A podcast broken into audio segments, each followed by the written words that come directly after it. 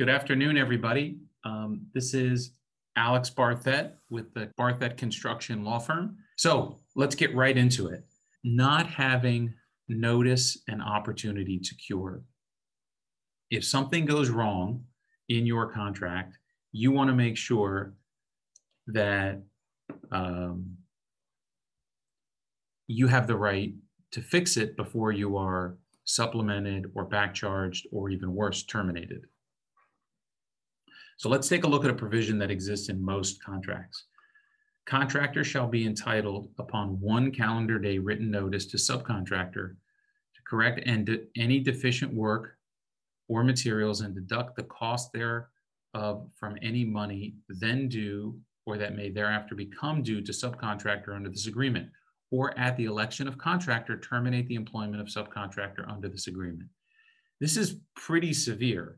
This says that the contractor can uh, back charge you or terminate you with one calendar day notice. Think about that. They they send you a notice on Friday, and if you don't fix it by the end of the day on Saturday, they can fire you.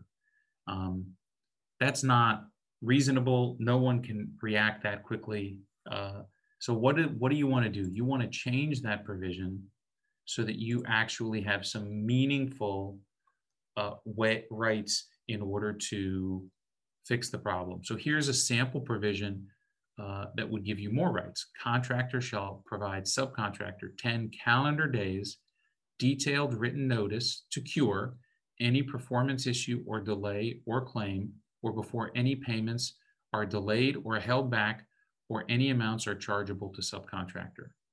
So before anything can happen to the sub, they need to be given 10 calendar days notice. Now, obviously, you're going to want to, it, the likelihood is there's going to be some negotiation between one day and 10 days. Maybe you land at five, maybe you land at seven. But what's absolutely critical is that you get as much time as you can, number one. Number two, that notice be in writing. You'll notice sometimes that the notice to you from the contractor or the owner doesn't say it has to be in writing. You want to make sure that that notice is in writing and it, you want it to be detailed. You want it to explain exactly what's wrong so that you can try to fix it. Um, keep that in mind. This is a one of the more significant changes I would suggest and more helpful changes that you can make. Slowing down the termination or back charge process is really important and adding a layer of written notice is critical. Not having control over your schedule. Um, you have bid this project based on how you intend to attack it. We're going to have folks show up on the first floor, second floor, then the third floor is we're going to skip for these reasons. We're going to go to um, four, five, and six, and then we're going to come back. And you know, this is how we're going to attack the problem based on uh, when materials are available, uh, when our men are most available, what's happening on the job. So you have to be careful that a contractor can um, take over from you the control of your schedule. So here's an example of such a provision. Subcontractor shall accelerate, decelerate, stop, demobilize, and remobilize its men and materials and the men and materials under its control to maintain the proper schedule as amended by the owner, prime contractor, or contractor, all of which shall be included in this in the agreement price. So they're saying uh, we can speed you up, we can slow you down, we can move you around on the project as we see fit. You cannot ask for any more money because you've accounted for all of that um, in your contract price.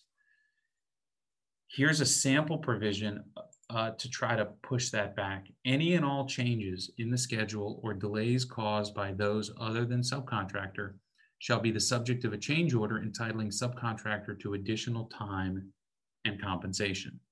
Again, not that they can't control it, but you should be entitled to more time or more money to the extent that that change or delay or impact has some monetary effect on you, and most likely it will if you don't include provisions like this in your contract, the problem you're going to have is that as these changes to the construction schedule occur, you are not going to have a very good legal ground to stand on in order to try to collect um, for these impacts.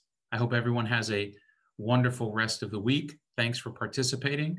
Have a great day.